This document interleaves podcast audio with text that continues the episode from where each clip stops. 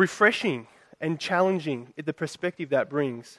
Uh, but this week and next week, uh, because we're in the year of prayer, we're doing kind of two topicals on, the, on prayer. And so this week we're looking at the prayer of Moses, next week the prayer of David. That's why we've kind of landed in Exodus, um, just to give you the heads up.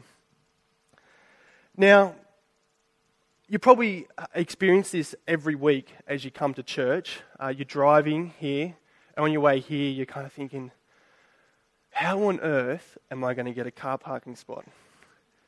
Um, and so you think, oh, you know what I'll do? I'll shoot up a prayer up to God, and you think, God, please provide me with a car parking spot.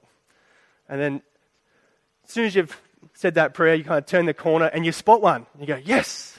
And you say, never mind, God. I found one. Don't worry about it. Um, you know, that kind of joke about how you pray uh, to God and you act yourself kind of brings forth this tension, I think, that we all kind of struggle with. Uh, and this tension that we struggle with when we think about praying to God. See, what part in prayer kind of do I do and what part does God do? You kind of, I don't know if you get that. Like, so I think we kind of struggle when we think about prayer to understand kind of what, what's going on here when we pray. And really, I think this is us kind of struggling to understand the nature and the character of who God is. Because God isn't just a bigger me, you know, He's not just us humans, but bigger and stronger. He's actually different to you and I. You know, He's God, He's the Creator. And so we're told to pray to God as our Father, personal. But we'll also pray to Him as the one who is sovereign and in control of all things. I mean, the very thought of those two things, doesn't that raise questions for you? See, how does it, how does it actually work for us to pray to God who already knows everything? Or how does it, um, you know, if God has actually planned everything, does my prayer actually do anything? You know, or um, as you're praying, you're thinking, is, is God genuinely kind of listening and responding to, the, to my prayers? So they're very kind of personal and real questions that we kind of come to, have to kind of face when we pray to God, aren't they? And I reckon it's at these kind of questions where Moses and his prayer really speaks into. Uh, and Moses, he shows us that our prayers are meaningful and they are important be- because of two things I want to look at anyway. The first thing is because of the God we pray to. And the second thing is because this God, he chooses to work through our prayers to bring about his purposes. So they're the two things I want to look at. And I really, this week I've been uh, convinced, and I hope and pray that as we kind of push a little bit further into the nature and character of who God is that we get to pray for to, it will better help us. It will better encourage us and equip us to be, to pray, to pray boldly to our Heavenly Father. Now, because we've um, jumped in at Exodus 32 just to bring us up to speed on where Exodus is up to. Uh, God has just saved the nation Israel from Egypt, from the oppression of Egypt. Uh, and you're probably familiar uh, with Moses leading all the people. About a million people walked through the Red Sea. That's how he did it.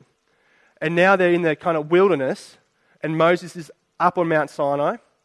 Uh, and while he's up there with talking to God, the people that he just saved commit this horrific idolatry that we, that we had read out. And they, they set up this golden calf. Now, rightly so, in verse 9 and 10, have your Bibles open because I want to kind of work through this. In verse 9 and 10, God is absolutely furious. And God wants to be left alone so that his anger can burn against these people. Uh, but verse 11, Moses doesn't leave him alone. Instead, he intercedes. Um, that's just a, a word for saying he prays, he pleads, he speaks to God on behalf of the people. That's all intercessory prayer is. It's just to ask God for something on behalf of someone else. And really, if you care about anyone else other than yourself, you would pray for others all the time, wouldn't you? And if you pray for them, then you're praying for others. You're intercessoring, praying for others. I'm not going to use that word from now on, but there you go. You know what it is. Okay, so my first point of why Moses shows us that our prayers are meaningful is because of the God that we pray to. And our prayers matter because God is both sovereign, that's, He's in control, able to do something, He's powerful, and personal. He's involved in history. He's like a father to his people. Now, what I want us to notice in Moses' prayer is that he holds on to these two truths about God that in our minds kind of contradict perhaps, but he holds on to them firmly. So have a look in verse 11 at your Bible there, verse 11. Um, but Moses interceded with the Lord his God. Lord, why does your anger burn against your people you brought out of the land of Egypt with great power and a strong hand? See what he's saying there? He's saying, God, these are your people. You know, these aren't just some bunch of randoms down the street. These are your people whom you have a history with and who you've related with, you've made yourself known to. So that's what he's holding on to the other one hand. On the other hand, and while at the same time, uh, down in verse 13, he appeals to God's sovereignty. So, verse 13, have a look at that with me. Remember your servants Abraham, Isaac, and Israel. You swore to them by your very self and declared, I will make you offspring as numerous as the stars of the sky, and I'll give you offspring all this land that I've promised, and they will inherit it forever. See, for Moses, he knows the God that he prays to is intimately involved in his life and he's sovereignly in control of all things. And it leads him to beg to God and to beg him to change his mind on this matter. So have a look at verse 12. Turn, this Moses says, turn from your great anger and relent concerning this disaster plan for your people. Now, I, I reckon that we perhaps struggle to pray because we have too little a view of our God. See, I think we struggle to understand that He is different to us. And where Moses holds on to both truths, we kind of hold on to either His sovereignty and perhaps let loose of His personal, intimate nature, or we hold on to His intimate nature, but we let loose of his kind of ability to act and to do something about what we pray. So, so say on the one hand, we hold on to his sovereignty, uh, that he can do whatever he wants to do. And I reckon, I don't think it's we don't pray because the person that holds on to that, he might not pray because it's, it's because he thinks God can do something, but I think it's because, sorry, the person um, that holds onto God's sovereignty, I don't think he, he believes that God can do something about it, right? But I think he perhaps thinks that he's already made up his mind. Do you, see what I mean there? So he, he believes that he can do something, but he's perhaps God's already made up his mind on this matter. See, have you ever thought that as you've been praying for things? So I reckon it's, we end up praying prayers like, um, God, please heal this person, but your will be done. You, you know what I mean? Or um, please, uh, please give us this job, or please provide this house, but your will be done. And, and we kind of tag this, but your will be done, as though it's this kind of, I don't know, a bit fatalistic, you know, that he's not, this God, he's not personal. but I'm just praying to Him that His will will be done in spite of what I pray. Um, but Moses doesn't resort to that at all, does he? No, he, he knows who his God is, and he begs him and knows him as his father, his personal nature. See, on the other hand, uh, if you let you know, if you let loose of God's sovereignty and you hold on to his personal nature, um, you might kind of think, okay, I know God's personal and he wants me to pray to him, but you might actually not realize that God's able to do something. Now, let me just tell you how this might work. So, for example, you might be praying for the conversion of a family member, and you've been praying it for years and years and years. And over time, when that prayer hasn't been answered, perhaps you start to think, okay, God tells me to pray to Him, but He hasn't answered that prayer. Maybe that's because He's done everything He can. And now, you know, it's out of His control, and this person isn't giving in. Or perhaps another way you can kind of let go of God's sovereignty, I think, is just in the everyday day to day lives, right? See, I think there's, there's things in life that we just forget that God is actually behind every single situation that we're in. And so we don't either stop to pray about something or we don't stop to give thanks to God for something.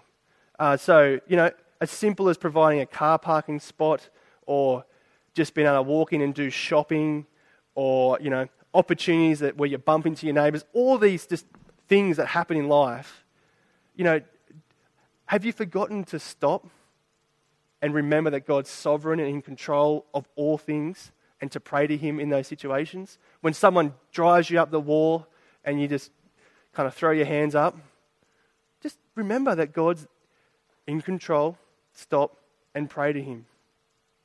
So I think we, you know, might mentally think that God's sovereign, but practically, you know, there's so many situations where we actually don't stop and just give something over to God and just give it to Him and hold on to His sovereignty.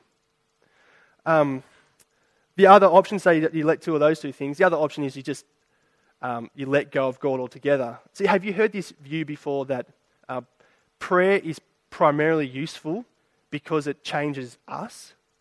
Have you heard that?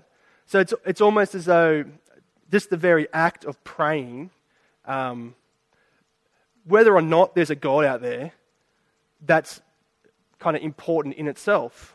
So you don't care if God's sovereign, you don't care if He's personal. Uh, it's just that the praying for something gives me the focus or it gives me the mindfulness to achieve what I want to do. You get, have you heard that idea? You know the problem with all these views? They're just, they're not the God of the Bible. They're unbiblical. They're lacking. And you know what? They're actually reducing God down to something that He's not. See, Moses had a big picture of who God was. And he reminds us that our prayers are meaningful because our God is both sovereign and He's personal. Now, Moses got this view of who God was throughout his history. So that Exodus out of the nation of Egypt, that was kind of an Old Testament salvation event where God personally interacted in history. See, how much more do we have, uh, do we have to believe God's personal and sovereign nature when we have the Lord Jesus? That passage that we read out in Philippians 2. The eternal God, the one who created everything, came into his creation as a creature, made himself known, he walked in history. Uh, he lived, he died, he rose again. And with the purpose, with the purpose that everyone who personally calls on his name might be saved. See, this is the God who is personally and intimately involved in our world. And this is the God that we know. See, we can have absolute assurance about who God is and his character even though at times we can kind of struggle to get our heads around how exactly that works. Now, holding these two truths, it kind of leads us to a big question, doesn't it? See, in verse in Exodus 32, verse 14, uh, after God hears Moses' prayer, it says that God changes his mind. See, you get the question that it raises? See, how can a, a God who knows, plans, and purposes all things change his mind like that? See, at first, I think you perhaps could say, well, that's easy then. Our prayers have the power to change God's mind. But I think that's a little bit too simplistic uh, to think of it that way, as though prayer kind of catches God off guard. You know, he's like, oh, I didn't realize, uh, you know, Rog was going to pray for that. So, okay, now, okay, let's, let's change things there. Um, but it brings me to my second point. And this is, I, I think this is a powerful and profound mystery and point that this brings me to. See, God uses your prayers, my prayers, to bring about his purposes. See, God expects to be pleaded with. God expects to be interceded with, with the things that he loves and cares about. As, as though prayer is the instrument, the kind of God ordained means that God uses to bring about his purposes in his world. So uh, I'm going to show you this from Exodus, and I'm going to have a couple, two other places. So have a look at Exodus 32 with me, uh, and look at verse 9. Uh, I just want to notice the logic here. So the, the Lord also said to Moses, I have seen this people, and they indeed a stiff necked people. Verse 10 Now leave me alone. Why? So that my anger can burn against them and I can destroy them. Now, it's, it's very interesting, isn't it? Have you ever thought, why does God say, leave me alone? Like, surely God's anger can burn against them while Moses is still there, can't it? And why does Moses have to go here? See, I think it's, it's almost like God is like the parent who's just been put in the awful, difficult situation, uh, and he's just reached the end of his tether. Yet, he actually doesn't really want to go through with it. So it's, as, it's almost as though that now leave me alone is a, you know, hey, Moses, negotiate with me here. He wants to get pulled back. Now, I get that it's not very clear there, so I want to show you where it comes clear in the rest of the Bible, where God uses prayer as an instrument to bring about uh, his purposes. So come in your Bible to Amos chapter 7. It should come up on the screen, but it's always good to have the Bible, well, I always like it anyway, open uh, and come turn to Amos chapter 7. Uh, as we're turning there, now Amos is a prophet of God. Uh, and he's, he's just learnt of God's threatening judgments against the people. And he passionately intercedes on their behalf. So, verse 2, um, Amos prays. Look at verse 2 Lord God, please forgive. How will Jacob survive since he is so small? Verse 3 the Lord relented concerning this. It will not happen, he said. And then again in verse 5 Lord God, please stop. How will Jacob survive since he is so small? Verse 6 The Lord relented concerning this. This will not happen either. So you get the point there? The prophet prays, God relents. Uh, Okay, hold that. Come back with me to Ezekiel 22. It should come up on the screen, but flick there if you want to. Ezekiel chapter 22.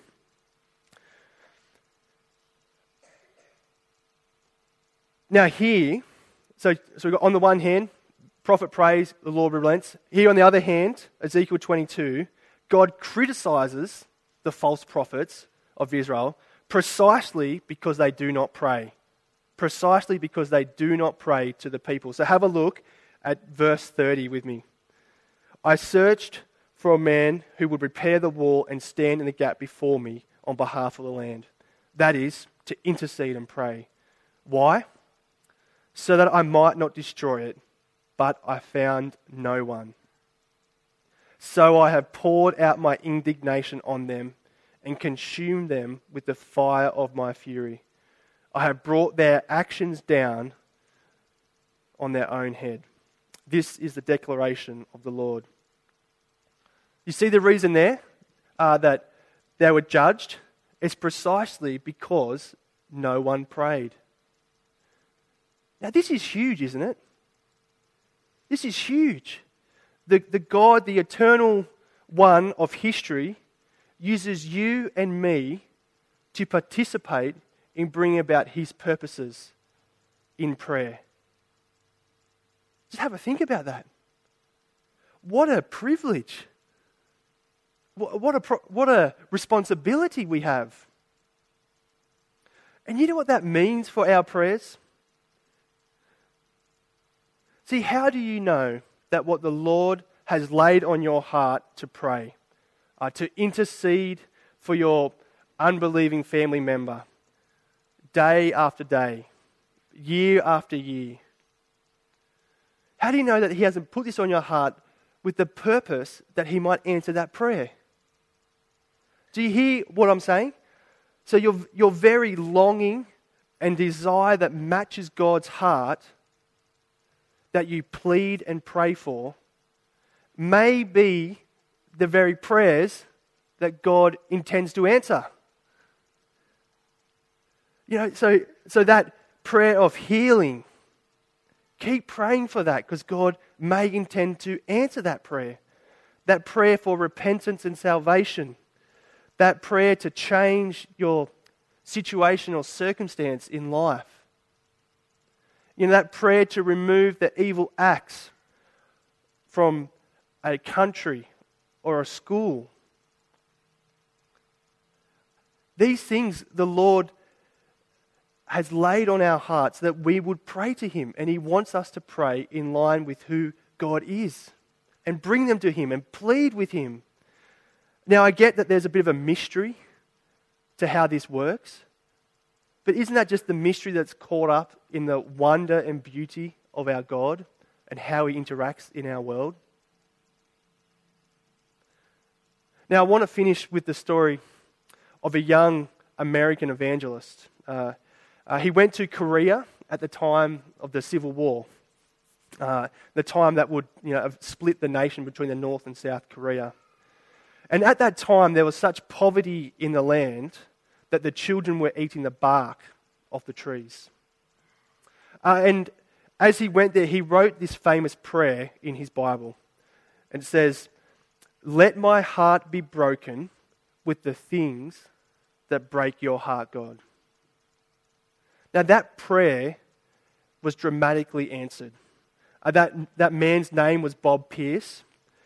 And he, he went on to live with such a broken heart that he founded World Vision. See, now over, that has over 40,000 staff uh, on the front lines of poverty in this world. And God has answered that in a tremendous way.